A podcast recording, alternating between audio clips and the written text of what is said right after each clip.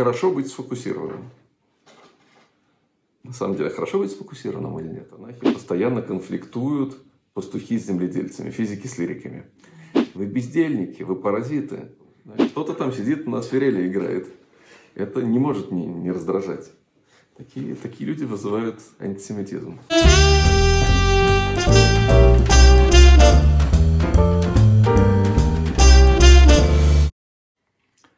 Глава Толдот. Есть э, несколько тем важных в этой главе. Самое известное из них – это благословение, которое Ицхак дает своим сыновьям, Якову и Исаву.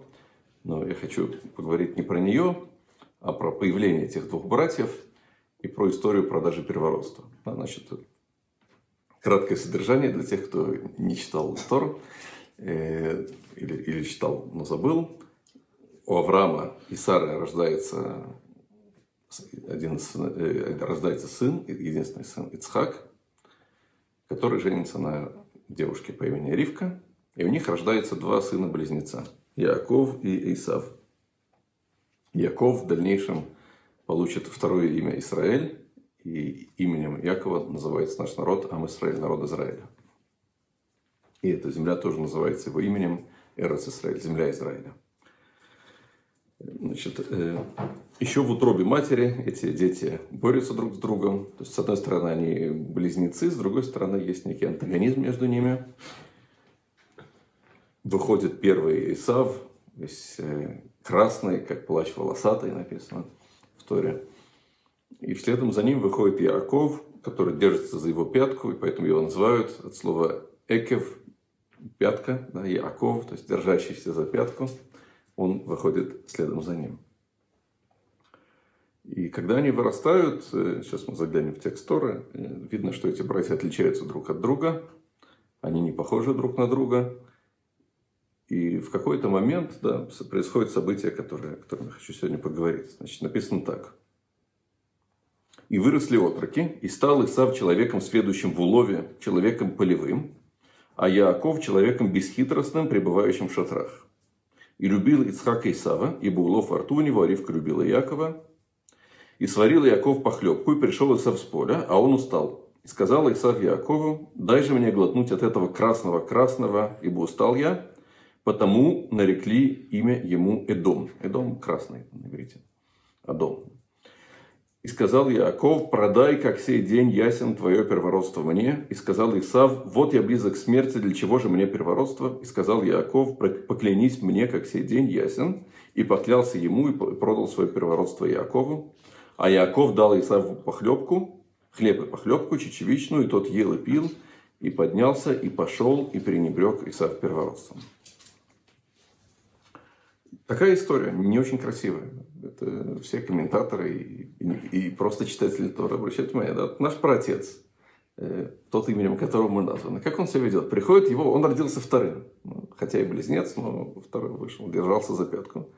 Приходит его брат с охоты, уставший с поля, значит, умирает с голоду, говорит, дай мне поесть. Он говорит, хорошо. Начинает его шантажировать. Я тебе дам поесть только при условии, что ты продашь мне свое первородство. Да? Уступишь мне право первенства. И у того нет выбора, тут голодающий, умирающий брат соглашается, и вот, э, э, и вот такой вот нехороший протец Яков. Да. Такие вот евреи с тех пор хитрые, меркантильные, лишь бы что купить, продать, лишь бы как бы извлечь выгоду. Антисемиты постоянно пользуются этой историей. Ну, во-первых, начнем с того, что если читать внимательно текст Торы, то видно, что история не такая. Потому что даже в конце, в итоге, когда в конце нашей главы когда э, Яков получает обманным путем, это уже это большой вопрос, как это понимать, но он обманывает своего отца, который зовет Исава, говорит, принеси мне вещи, я тебя благословлю. И вместо этого Ривка видит, что сейчас не тот сын получит благословение. Да, известная история. Она, он, отец слеп, он не видит, кто перед ним. Он трогает руки, руки Исава, голос, голос Якова. И дает благословение Якова вместо Исава. Значит, и приходит Исав, который раздосадованный, кричит, вопит. Но, если посмотреть с тех сторон, он, он не, он, когда начинает, говорит про своего брата, он не говорит, тот украл у меня первородство. Да? А он говорит, «Э, гамет бхарути лаках. и также первенство мое он забрал. На самом деле на языке Торы мы видим как раз из прошлой главы, когда Авраам покупает пещеру Махпела да, у, у Эфрона для того, чтобы похоронить там Сару, то используется тот же самый глагол да, «Ваиках Авраам», да, то есть это означающий приобретение за деньги. То есть Исав тоже, когда он предъявляет в самый такой момент, когда он наиболее раздосадован, он предъявляет претензии своему брату, тот не говорит, что он его обманул или украл. Он говорит, он у меня купил первородство. То есть он согласен, что это действительно он сам продал. Э, Сфорно, здесь надо сказать, он это подчеркивает в своем комментарии, что на самом деле Яков не купил первородство за чечевичную похлебку, как принято считать и как пишут большинство комментаторов. Он говорит, что он купил за деньги, за какую-то сумму, которую Тора не указала. То есть была, как они обсуждали, сколько Исав хочет за первородство. Они договорились о какой-то сумме, которую Яков ему заплатил, и вопросов там не было. Но в качестве акта приобретения они сели вместе, было принято так. Мы тоже встречаем это несколько раз в Торе, в разных эпизодах, когда, например, Яков в дальнейшем он расстается со своим тестем Лаваном, да, заключают союз, и в знак союза они садятся и разделяют трапезу. Да, и до этого Ицхак разделяет трапезу. Да. То есть это было принято, когда совершают какую-то сделку, то знак того, что сделка совершена, сегодня это делают лыхаем. Да, давайте чокнемся, выпьем рюмку там чего-нибудь, да, если, в знак того, что мы заключили сделку. Так Фосфорн говорит, что эта похлебка, она имела символический смысл, то есть это был некий знак. Да. И вообще Сфорн обращает внимание на то, что э, Яков говорит, Исаву поклянись, да, вещи не приобретаются клятвой. Да, когда один хочет купить что-то у другого, он не говорит, поклянись мне, что ты это продаешь. Да. Он говорит, дай мне деньги, да, и забери вещь. Тогда сделка, или там документ, например, можно подписать. Зачем нужна клятва? Тоже в Торе мы видим целый ряд сделок, ни в одной из них клятва не участвует. Сфорн говорит, потому что там продавалась вещь Шаэнбо Мамаш, в котором нет э, несущественная вещь. Нельзя ощутить. Да, нельзя ощутить. Это не что-то... Невозможно сказать, да, давай будем считать, что, ты, что теперь я первенец, а не ты первенец. Да? Это, или ты первенец, или нет. Да? Все это некий был, некая договоренность, да? некая абстрактная такая сделка, да? на которую Исав соглашается. Но я хочу поговорить про другое.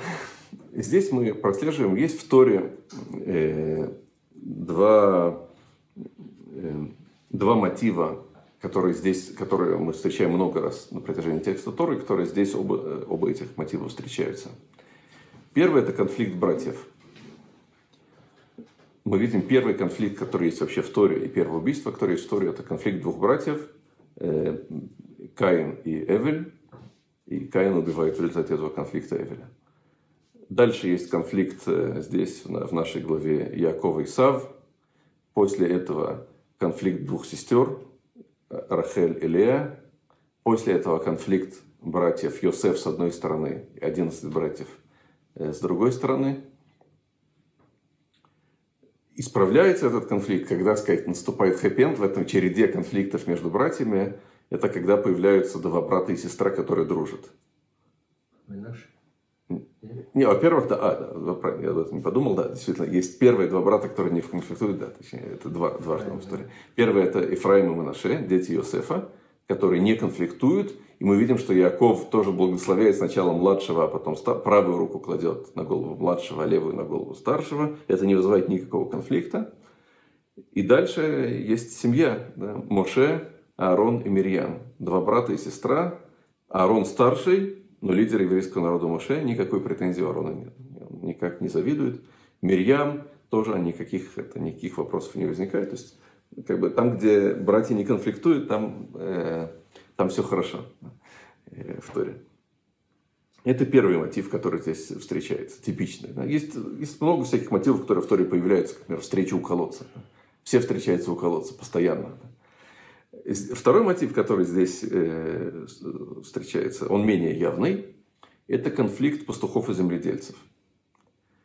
В Торе можно проследить, в Торе, в Танахе постоянно конфликтуют пастухи с земледельцами, физики с лириками. Первый конфликт пастуха с земледельцем – это конфликт Каина и Эвеля. Да? Написано прямым текстом в Торе, да, что Каин он обрабатывает землю, а Эвель пасет скот. И жертвоприношение, которое приносит Каин, э, точнее сначала, да, приносит Каин, это от плодов земли, от плодов его рук, труда, земледельческие продукты. А Эвель приносит скот. То есть это то, что, то, что он выращивает. Здесь не так очевидно, да, причем здесь э, конфликт, э, кто из них земледелец, а кто из них пастух.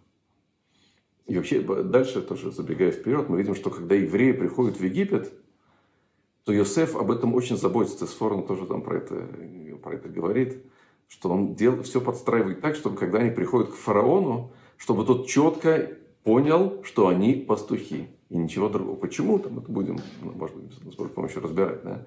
Но Иосифу это очень важно, чтобы египтяне знали, что они пастухи, и ни в коем случае не земледельцы, как они египтяне. Они же, как бы, пастухи это было как что-то уничижительное для египтян.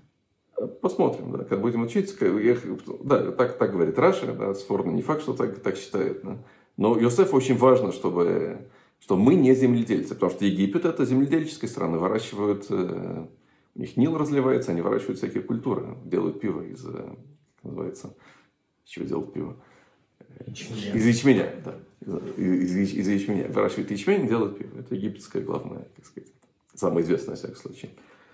Евреи приходят и говорят, нет, мы не земледельцы, мы пастухи, мы не такие, как вы. Им это почему-то очень важно.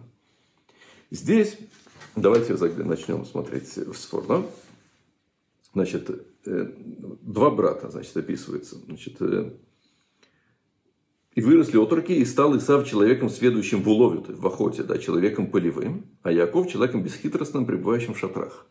То есть обычно это комментаторы так в основном пишут, что Исав он охотник, а Яков он э, бездельник. Он занимается умственным трудом. Сворно говорит не так. Сфорно говорит «Ишсаде юдея бавудата адама» – человек поля, разбирающийся в земледелии. И дальше он это подчеркивает раз за разом на протяжении всей этой главы, что Исав – это человек, который на 100% погружен в земледелие. Он земледелец. То, что он ловит зверей, это в дополнение к этому. Но он на 100% то, чем он занимается в своей жизни, он обрабатывает землю. Крестьянин. А, он крестьянин. А где об этом сказано? С формулы. Ишсаде, человек поля. Что значит Ишсаде, человек поля? А, то есть буквально из этого, что человек поля, он делает вывод, что он, э, так сказать, был земледельцем. Да. Человек поля. Что, что, кто такой человек поля? Это поле здесь это как э, прилагательное, да? или то есть это. Тот, кто бегает в полях и ловит. Так, так объясняет другие. Сформа говорит нет. Юдеба Авудата Дама, знающий, как обрабатывать землю, понимающий в обработке земли.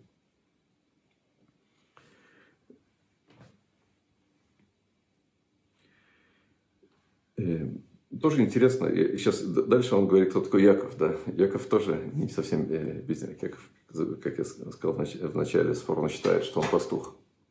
И что значит форма считается? В Торе дальше написано, то, чем занимается Яков всю свою жизнь, он пасет скот. Он попадает к Лавану, и то, чем он занимается там, он пасет скот. Э, все, как, все лидеры еврейского народа, они пастухи. Яков – пастух, Авраам – пастух, э, Моше – пастух, Давид – пастух. Да, это пастырь да, даже используется как руководитель народа, это пастырь. Да, тот человек, который умеет пасти скот. Но до этого э, конфликт, этот конфликт пастухов и земледельцев, да, э, потому что про пастушество Якова Сфорна дает очень интересный комментарий, на котором я хочу остановиться. Но если вернуться к первому конфликту пастухов и земледельцев, да, есть принципиально в чем они конфликтуют друг с другом, в чем проблема да, между этими двумя группами людей, этими двумя профессиями. для того, чтобы обрабатывать землю, я не знаю, я не занимаюсь ни тем, ни другим. Я не пастух и не земледелец, сложно судить. Но для того, чтобы обрабатывать землю, это тяжелый труд. Нужно находиться на одном месте. Ты не можешь куда-то уехать, да, потому что ты приехал в новое место, а там лес растет, или болото, или камни, которые нужно подготовить новые земли для земледелия. Это очень тяжелая, сложная работа. Далеко не всегда это возможно, далеко не везде нужно знать климат этой земли. Нужно, чтобы из поколения в поколение, желательно, чтобы одна семья в одном месте выращивала одну и ту же культуру. Чтобы у них накопился опыт, потому что цикл занимает месяцы. Или год занимает сельскохозяйственный цикл. Нужно набрать опыта набраться опыта, как в этом месте обрабатывать эту культуру, чтобы она давала хорошие плоды. Это не вот так вот моментально. Пастух – это другой тип работы. Да? То есть есть скот, его главное с этим скотом э, гулять, а, а, охранять этот скот, чтобы он никуда не упал, чтобы его никто не съел. Но основная часть дня, это что, что делает пастух, играет на, на свирели. А почему? Потому что там пары пасутся и пасутся. Да, их не надо как поле обрабатывать своими руками, сорняки выдирать, спахивать все время. Да? Там на поле все время нужно что-то физически делать. Там большую часть времени э, пастух ничего не делает. И поэтому, наверное, это тип людей, да, кому подходит быть земледельцем, кому подходит быть пастухом. Пастухи люди более такие, которые любят подумать, любят о чем-то, находятся на природе, и у них много времени на размышления остается. И поэтому тоже интересно, первый пастух и первый земледелец, как их зовут? Каин и Эвель. Да? Что такое Каин? Это как киньян, да, приобретение. Человек, который что-то приобретает, он владелец, землевладелец. Такой, да? Он сидит крепко на земле. Эвель, или как по-русски говорят, Авель, да, непонятно. Но Эвель это, это пар, да, или дух. Дыхание, это называется Эвель. Да. Э, его, его имя, оно нарицательное. Его зовут Дух. Он такой человек-дух. Он не земельный человек. Он, он пасет скот. Он э, непонятен Каин. Он Каина очень сильно раздражает. Настолько раздражает, что Каин его убивает. Сфорн там, кстати, в главе Баришит говорит, что не было между ними конфликта в момент убийства. Да? То есть он говорит, что Каин просто подходит к нему и убивает. Эвель с ним в этот момент ни о чем не говорил. Он просто его бесит. Да? Такие люди, которые... Есть один человек, который пашет своими руками. И прагматичный, да? Да, он прагматичный, он тяжело работает, ему все достается тяжелым трудом. И тут кто-то философствует у него под боком. Да? Кто-то там сидит на свирели играет. Это не может не, не раздражать. Такие, такие люди вызывают антисемитизм. Кто-то террор изучает. Так, так исторически сложилось. Да. Да, но вернемся к комментарию Сворна. Сворна касательно Якова, он дает удивительный комментарий. Значит, написано так. В Якова и штам Юшеву Алим. А, человек, а Яков человек, здесь в переводе, который распечатал, э, бесхитростный, написано, там это вообще цельный, простой какой-то. Да. Яков человек простой, сидящий в шатрах. Или живущий в шатрах. Говорит Сфорна, что за шатры, в которых сидит Яков? Два вида шатров. Один пастушеский шатер – а второй – шатер непоколебимый, в котором он размышлял, постигая Творца, и осветился славою его. Такой комментарий, да, что э, э, Яков сидит в шатрах, что это есть два неких два шатра, в которых сидит Яков. Один это Шфорна называет э, Ойль Руи, шатер, пастушеский шатер, а второй, он сводит очень редкий оборот, который встречается в Танахе всего один раз. Он называет его Оэль Баль Яцуан.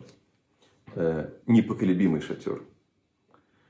Э, и в этих двух шатрах, в этом шатре Яков сидит, он постигает Бога, освещается славой Творца. И в этих шатрах сидит Яков. Не очень понятный комментарий. Я еще, еще один комментарий прочитаю с Хорна касательно Исава. Значит, э, э, Яков продает первородство Исаву. Исав говорит ему... А, а? Яков покупает первородство Исава. Э, значит, Исав говорит ему «Алитени нами на дома домазе». Э, Алитени – это как... По-русски нет такого глагола. В иврите тоже это крайне редко встречающийся глагол. Э, это как буквально «залей мне в глотку». Да? Э, это происходит от корня ла. Да, ламед айн, он, это э, такой гортанный звук, э, как лоа, например, на иврите есть такое слово. Лоа – это глотка. Ливлоа – глотать да, и так далее. Все, что связано, потому что это звучит как глотательный такой. А, сайрен, да, ливного глотать. Сайрен в иврите никто не произносит, кроме йеменских евреев, которые еще осталось йеменское произношение, а они не, не отличают от алиф. Но в правильном иврите, да, это ливлуа. Э, глотать. Так, э, значит, Исав говорит Якову Алит, Алитейнина, залей мне в глотку этого красного-красного. Значит, и он дает ему эту похлебку, и, и поэтому назвали его Идом, поэтому назвали его красным. Да. С тех пор Исав называют не Исав, а красный, а. Так говорит Сфорна когда увидели, что он настолько предался своей работе приходящей, то есть он все время обрабатывает поле. Он занимается Э, малаха не вседат. Да? То есть, та работа, которая относится к временному чему-то. Да? Ты обработал, собрал урожай, на следующий год надо все начинать заново. Нечеловечески. Он говорит, просто э, Шерлок это Адам. Да? То есть, он говорит, просто и, и сам сфокусирован на, это, на, на нечеловеческом абсолютном уровне. Он весь этому отдается. Настолько, что он различал в похлебке только цвет. Он не может даже, он не видит перед собой похлебку. Он, когда смотрит, он говорит, залей мне в глотку чего-то этого красного-красного. То есть, и когда человек, он очень сильно чем-то занят, когда человек, он свободен, да, он может о чем-то подумать, он видит перед собой предмет, он может его проанализировать. Он видит его форму, свойства, качество, он может его описать. Но когда человек видит что-то только мельком, или он о чем-то очень-очень сильно думает, он замечает только мозг не в состоянии провести анализ. И минимальный уровень, как бы, что можно заметить, это цвет. Я видел там что-то красное, заметил. Красный яркий цвет. Я что-то, вот я вижу там что-то красное, залей мне это красное в глотку. Это то, что просит. Я не готов даже глотать. Я, я вообще сейчас мне не до этого. Я весь занят, говорит Исаак. Так назвали его и дом, говорит Сфорно, в повелительном наклонении. Да, это, это уникальный комментарий, так никто больше не объясняет, и я не берусь судить, насколько с точки зрения грамматики иврита это приемлемо. Но Сфорно занимался серьезной грамматикой. Значит, он говорит, э, поэтому назвали э, э, его Эдом. Эдом – это красный, да? но Сфорно понимает Эдом как повелительное наклонение глагола, как эхоль, например, ешь. Да? В современном иврите... Красней?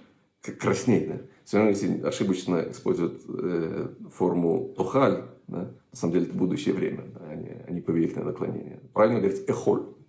Так сегодня никто не разговаривает. Значит, э, кроме профессоров иврита.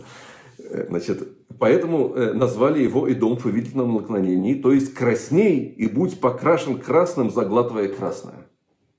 То есть это, да, такой очень сформовский комментарий. То есть здесь есть противопоставление двух этих братьев. Значит, Яков, который сидит в двух шатрах, думает там о Боге и пасет скот. С одной стороны, с другой стороны, Исав, который обрабатывает землю, и он весь настолько поглощен этим занятием, что он не видит ничего вокруг себя, он полностью весь в это уходит. Э, до сих пор это комментарий с Форна. Да? Это, в принципе, на этом все заканчивается. Да? Теперь э, я, хочу сказать что-то, я не знаю, правда это или нет, но так я... Меня зацепило в этом в первом комментарии с Форна два необычных оборота, которые он использует. Э, первый, он, два этих шатра, в которых сидит Яков, он, первый он называет Оэль Руи, пастушеский шатер, редкий оборот. Я нашел, где он встречается в Танахе. Это, мне кажется, что это скрытая цитата. И, и второй оборот – это Оэль Балицуан, э, Балицан, значит, э, не, э, непоколебимый шатер, э, непоколебимый шатер тоже я нашел, где этот э, Балец Анда, э, где этот, э, это слово используется в Танахе, это все в одной и той же книге. И у меня появилось, я хочу дать какое-то мое понимание этого комментария с формы, которое э, мне кажется интересным, я надеюсь, что это тоже правильное, что, что это то, что Сфорно имел в виду. Но не, не могу за это ручаться. Значит, где встречаются два этих слова, значит, э, два этих шатра? Оба в книге Ишаяу, в книге пророка Исаия. Э, значит, первый, э, первый шатер встречается в 38 главе книги Исаия, второй шатер в 33 главе. Значит, 38 глава говорит про такой эпизод. Значит, пророк, когда жил, пророк Ишая жил в конце второго периода первого храма, и в это время царствовал один из самых известных и важных царей в истории еврейского народа, царь э, Хискияу. Значит, и в какой-то момент царь заболевает, и Бог посылает пророка к царю сказать ему, что он умрет, что у него нет шанса выжить. Царь молится, и Бог открывается пророку и говорит, что я простил его, неважно за что, да, но он, он останется в живых, и вот знамение, солнце там сейчас двинется с места, значит, что значит, и после того, как этот праведный царь, царь Хискияу, он спасается, да, он выздоравливает, он произносит речь. Или пишет какой-то текст. Да. Написано «Писание Хискияу, царя Иудеи, когда он болен был и выздоровел от болезни своей, я сказал в половине дней моих, я сойду во врата преисподней, я лишен остатка лет моих, то есть я думал, что я умру. Я говорил, не узрю я Господа, э, Господа на земле живых, не увижу более человека между живущими в мире. Век мой отторгнут и унесен от меня, как шалаш пастуха. Словно ткач сматывал я нить жизни моей, как концы нити от основы отрежет он меня. От дня до ночи ты покончишь со мной. Да, потом произошло такое чудо, я выздоровел. Так он здесь как раз вот использует этот оборот, да, к оэль руи, потому что вообще обычно в иврите говорят к оэль руэ, как шатер пастуха. Да. Здесь добавляется буква ют в конце слова, почему комментаторы этим занимаются, те, кто занимается грамматикой, да, но это редкий, редкий оборот. Значит.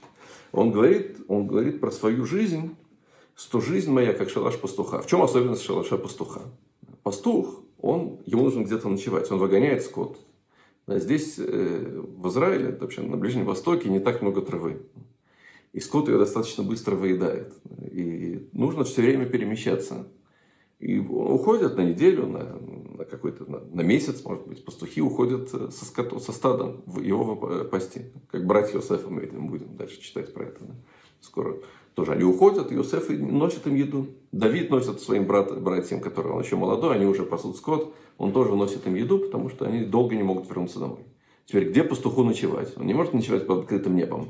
Есть палатка, в которой он ночует, и которую он собирает, и на следующий день она, она на одну ночь только.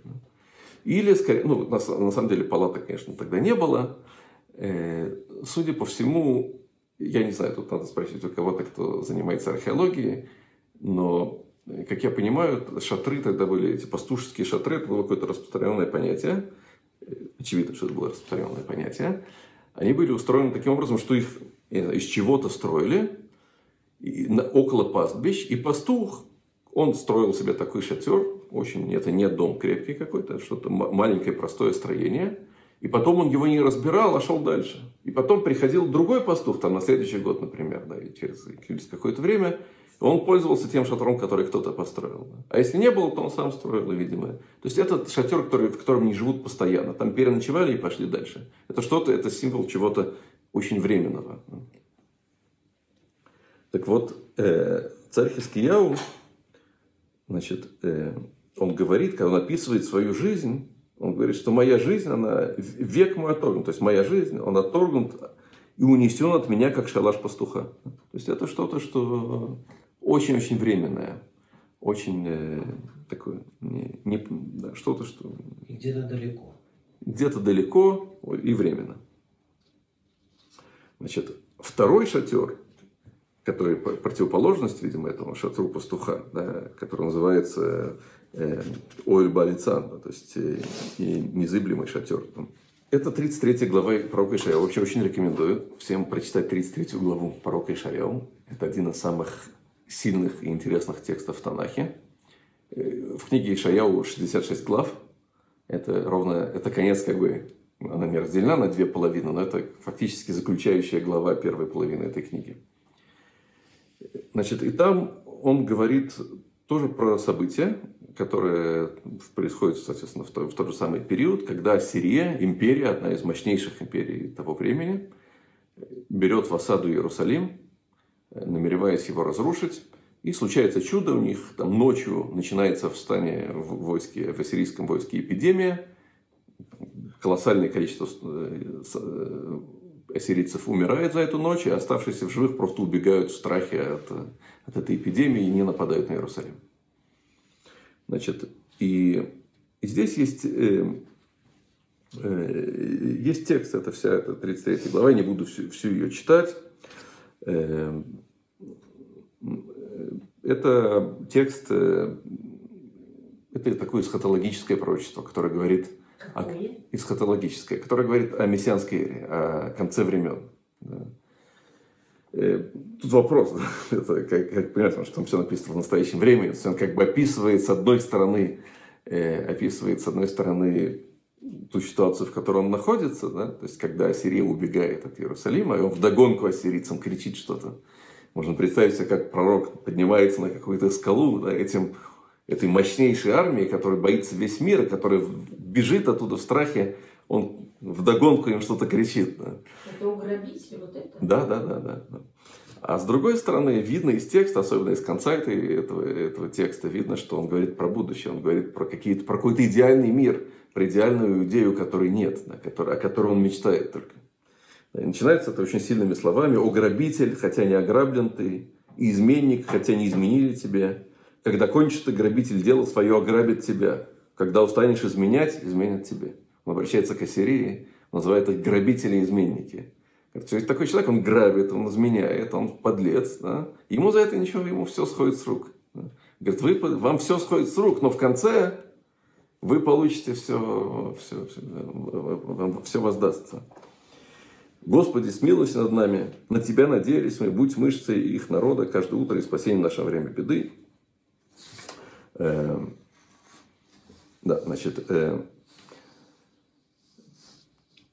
Ныне восстанет, э, я пропускаю 10 стих, ныне восстанет, говорит Господь, ныне вознесусь, ныне поднимусь, беременная вы сеном, э, да, значит, и, э, слушайте дальнее, что делаю я, и узнайте ближние силы мою, как бы он говорит от имени Бога, пророчествует. Устрашились на Сионе грешники, трепет э, объял лицемерных. Кто из нас жить может? Огонь пожирающий. Кто из нас жить может? Костры вечные.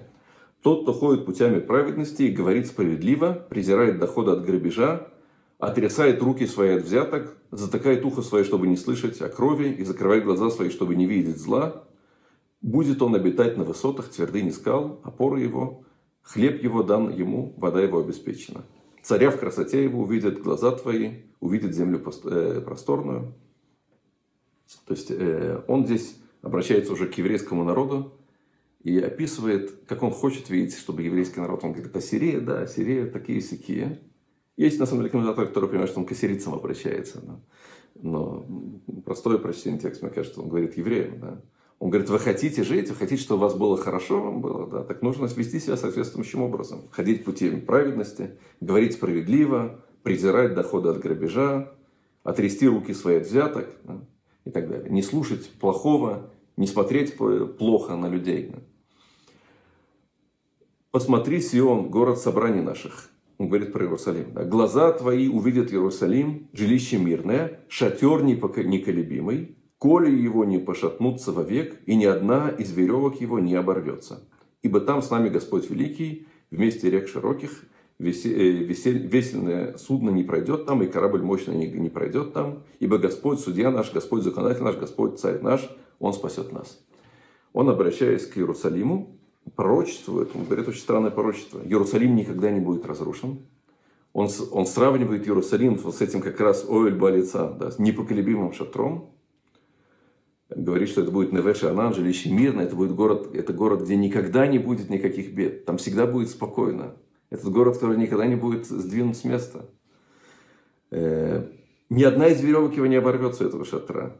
Почему? Ибо там с нами Господь Великий. И дальше он приводит это пророчество, которое встречается не только у Ишаяу, тоже и у Хискеля. И еще, еще мы видим, что в будущем есть знаменитое тоже э, пророчество Ихаскеля про конец времен, про Армагеддон, одно из самых известных вообще пророчеств Анахи, где он говорит, что расколется одна из, из гор Иерусалима, и выйдет оттуда вода, и будет река протекать по городу. Да? И здесь тоже встречается этот мотив. Он говорит, что он говорит про конец времен. Значит, э, что вместе рек широких что настолько широкая река, что весельные судьи не пройдет. Она не, настолько широкая, что корабль, лодка, которая на веслах гребут, она не сможет доплыть от одного берега до другого. Настолько широкая река. Нас тут затопит. Не знаю.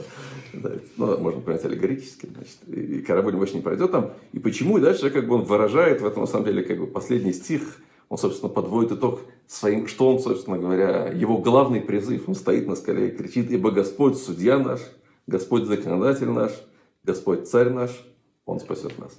Тогда Он нас спасет. Значит, такое пророчество. Э, и отсюда сфорно явно, да, потому что больше так, такое э, Оэль Барицан, больше такого оборота мы не встречаем нигде в Танахе.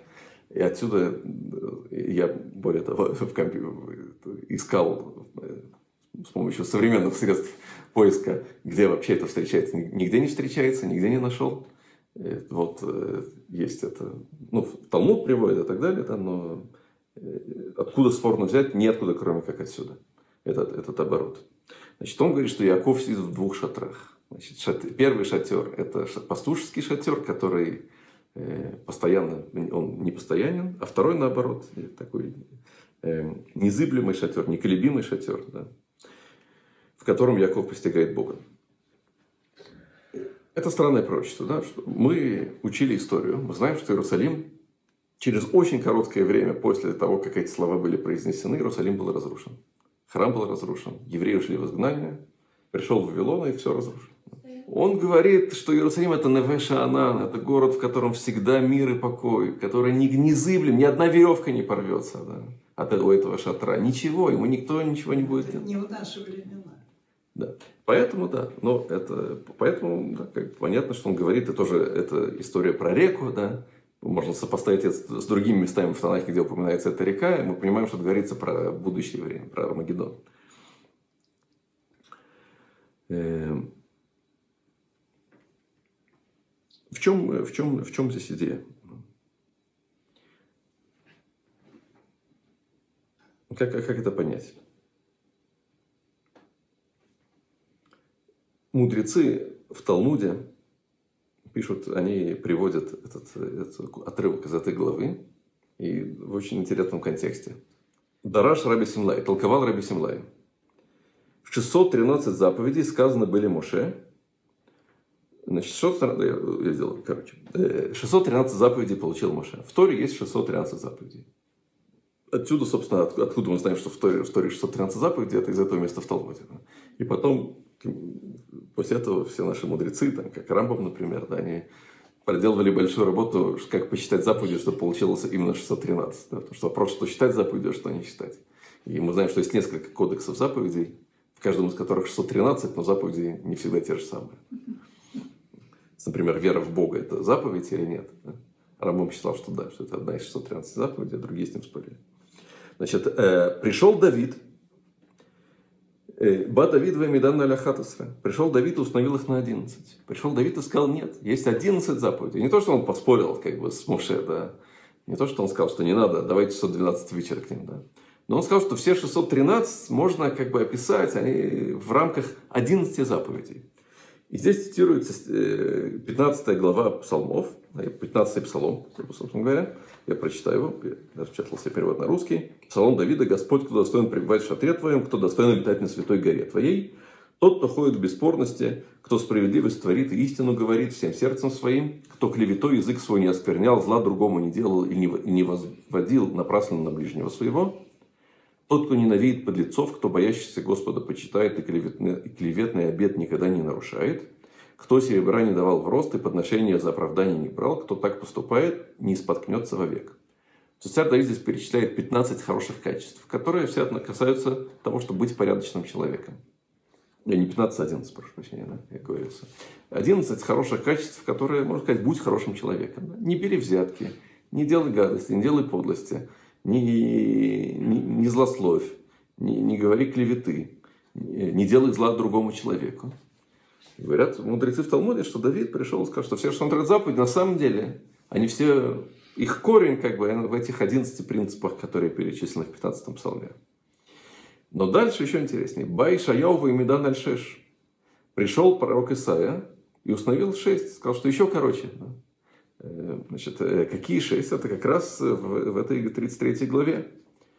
Значит, э, тот, кто ходит путями праведности – быть, э, э, делать больше, чем от тебя полагается, быть добрым человеком, твори, говорит справедливо, презирает доходы от грабежа, то есть не только не грабит, но он не имеет дела с теми, кто грабит, отрисает руки своих взяток, он не только не, не, сам не коррупционер, да, но он не, не имеет дела с коррупционерами, затыкает ухо свое, чтобы не слышать о крови. То есть он наветы, да, когда кровь это слушать о крови, это когда говорят про кого-то, что надо его убить, например, да, какой-то кровавый навет.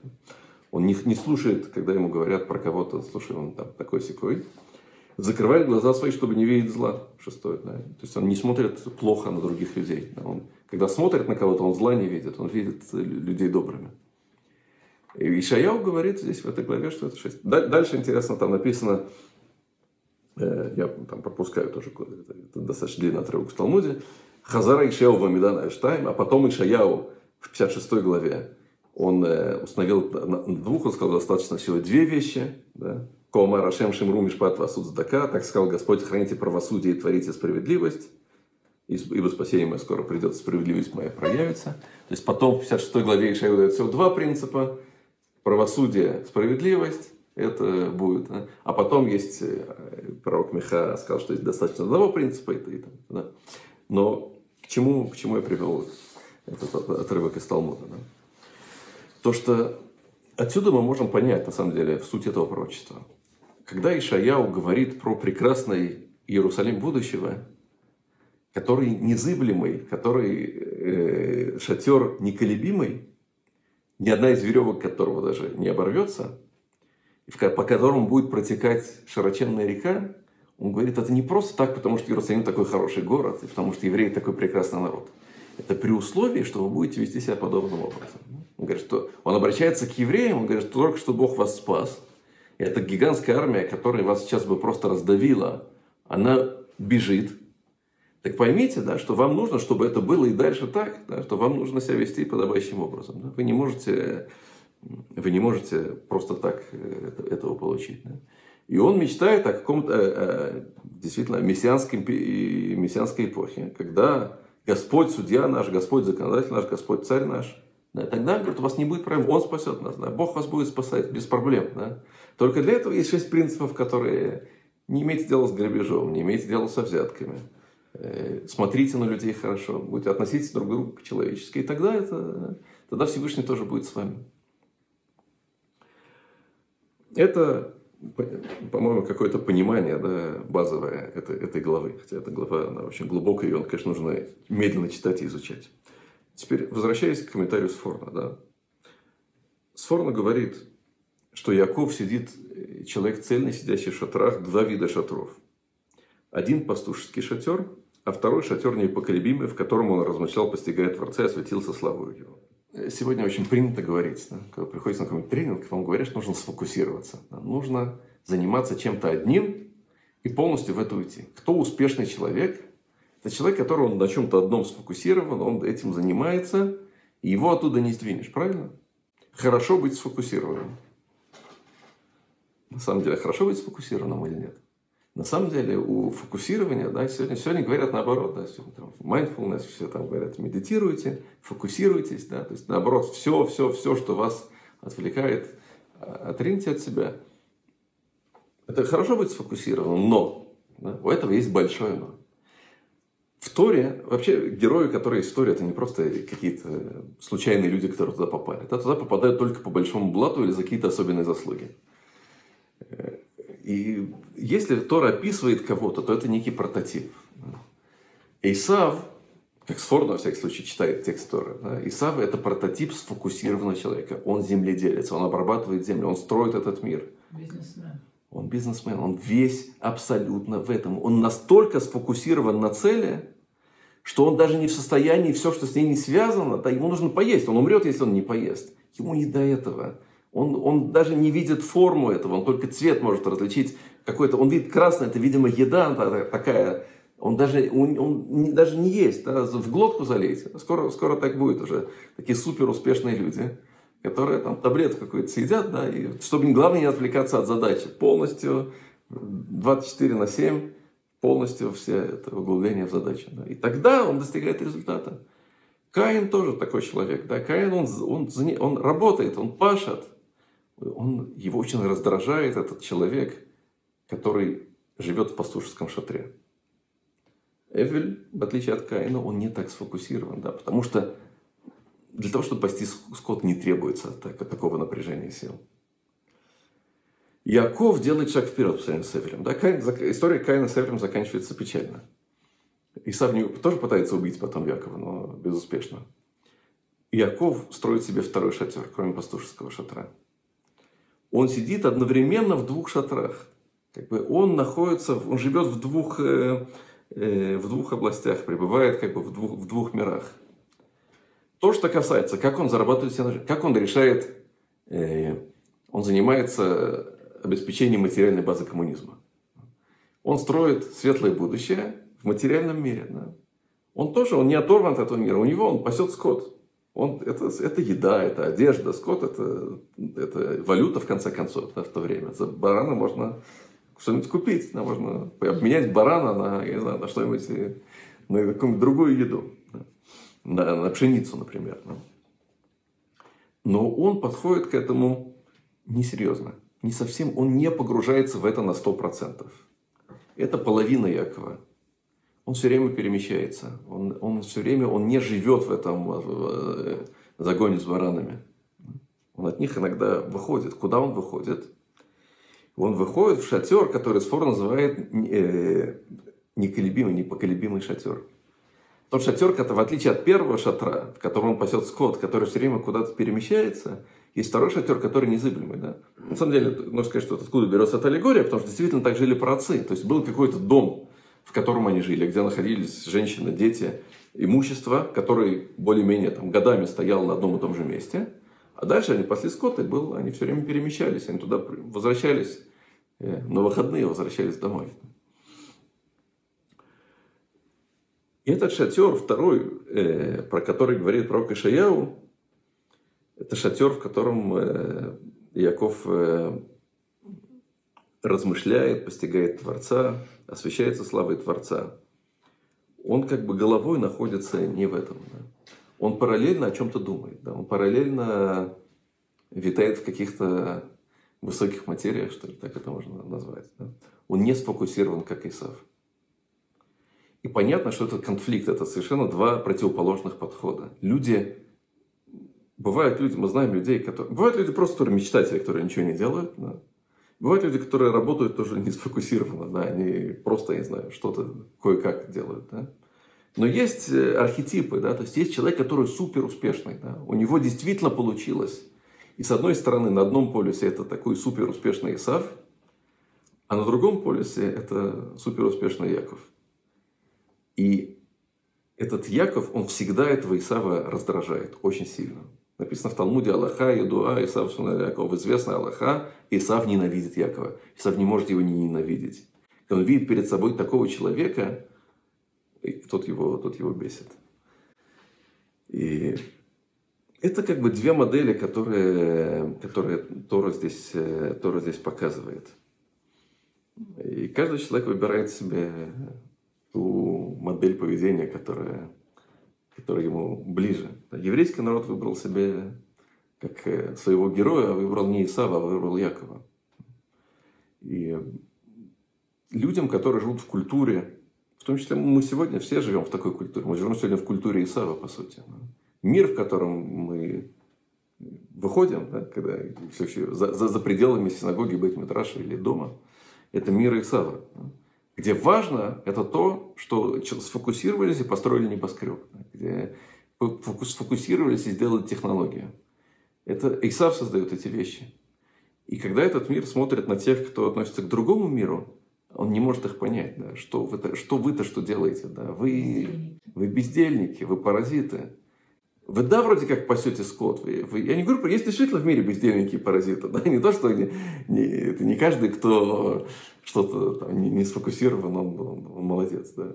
Это он последователь Якова. Нужно действительно быть не бездельником, не нужно быть бездельником и паразитом. Да? Люди, которые что-то делают, да на самом деле создают. Но при этом они думают, они живут в этих двух шатрах. Они... Есть две составляющие. Есть тело, душа. Я знаю, как это можно разные подходы к этому найти. Да?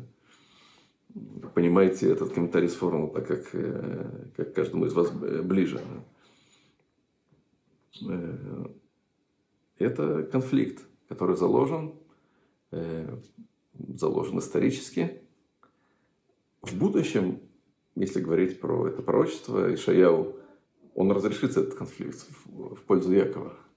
Он будет протекать большая река, и этот этот Иерусалим, он будет гигантский, чтобы в городе Иерусалим протекала река такой ширины, что корабль не может доплыть от одного края до другого края. Иерусалим должен быть несколько больше, чем он сегодня.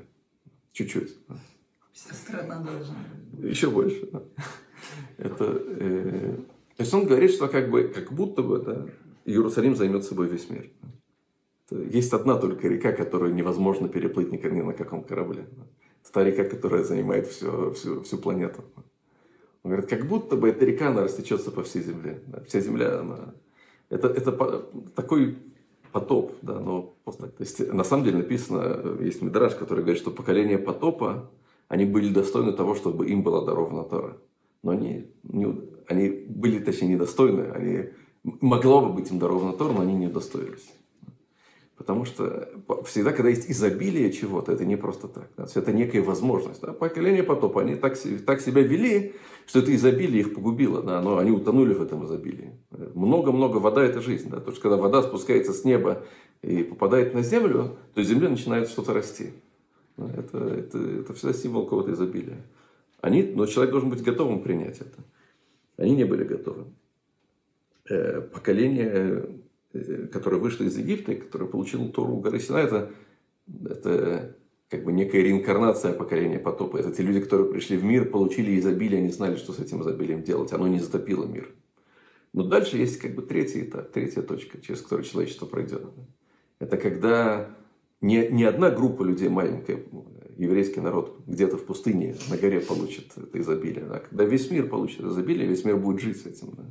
И когда, как говорит пророк, Господь будет судья наш, Господь законодатель наш, Господь царь наш, и поэтому Он спасет нас, потому что никто не будет угрожать, потому что мир будет работать по-другому.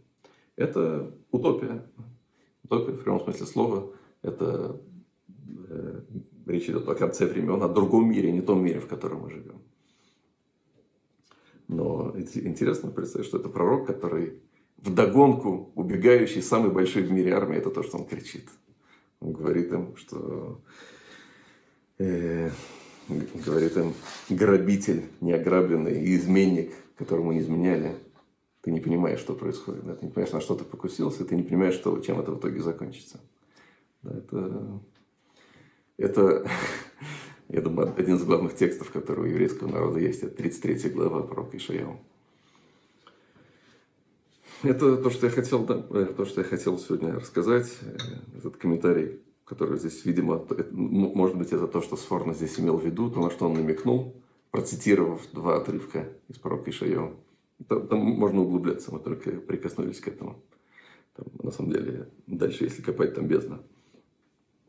Э, ну, пусть каждый попробует понять это настолько, насколько получится.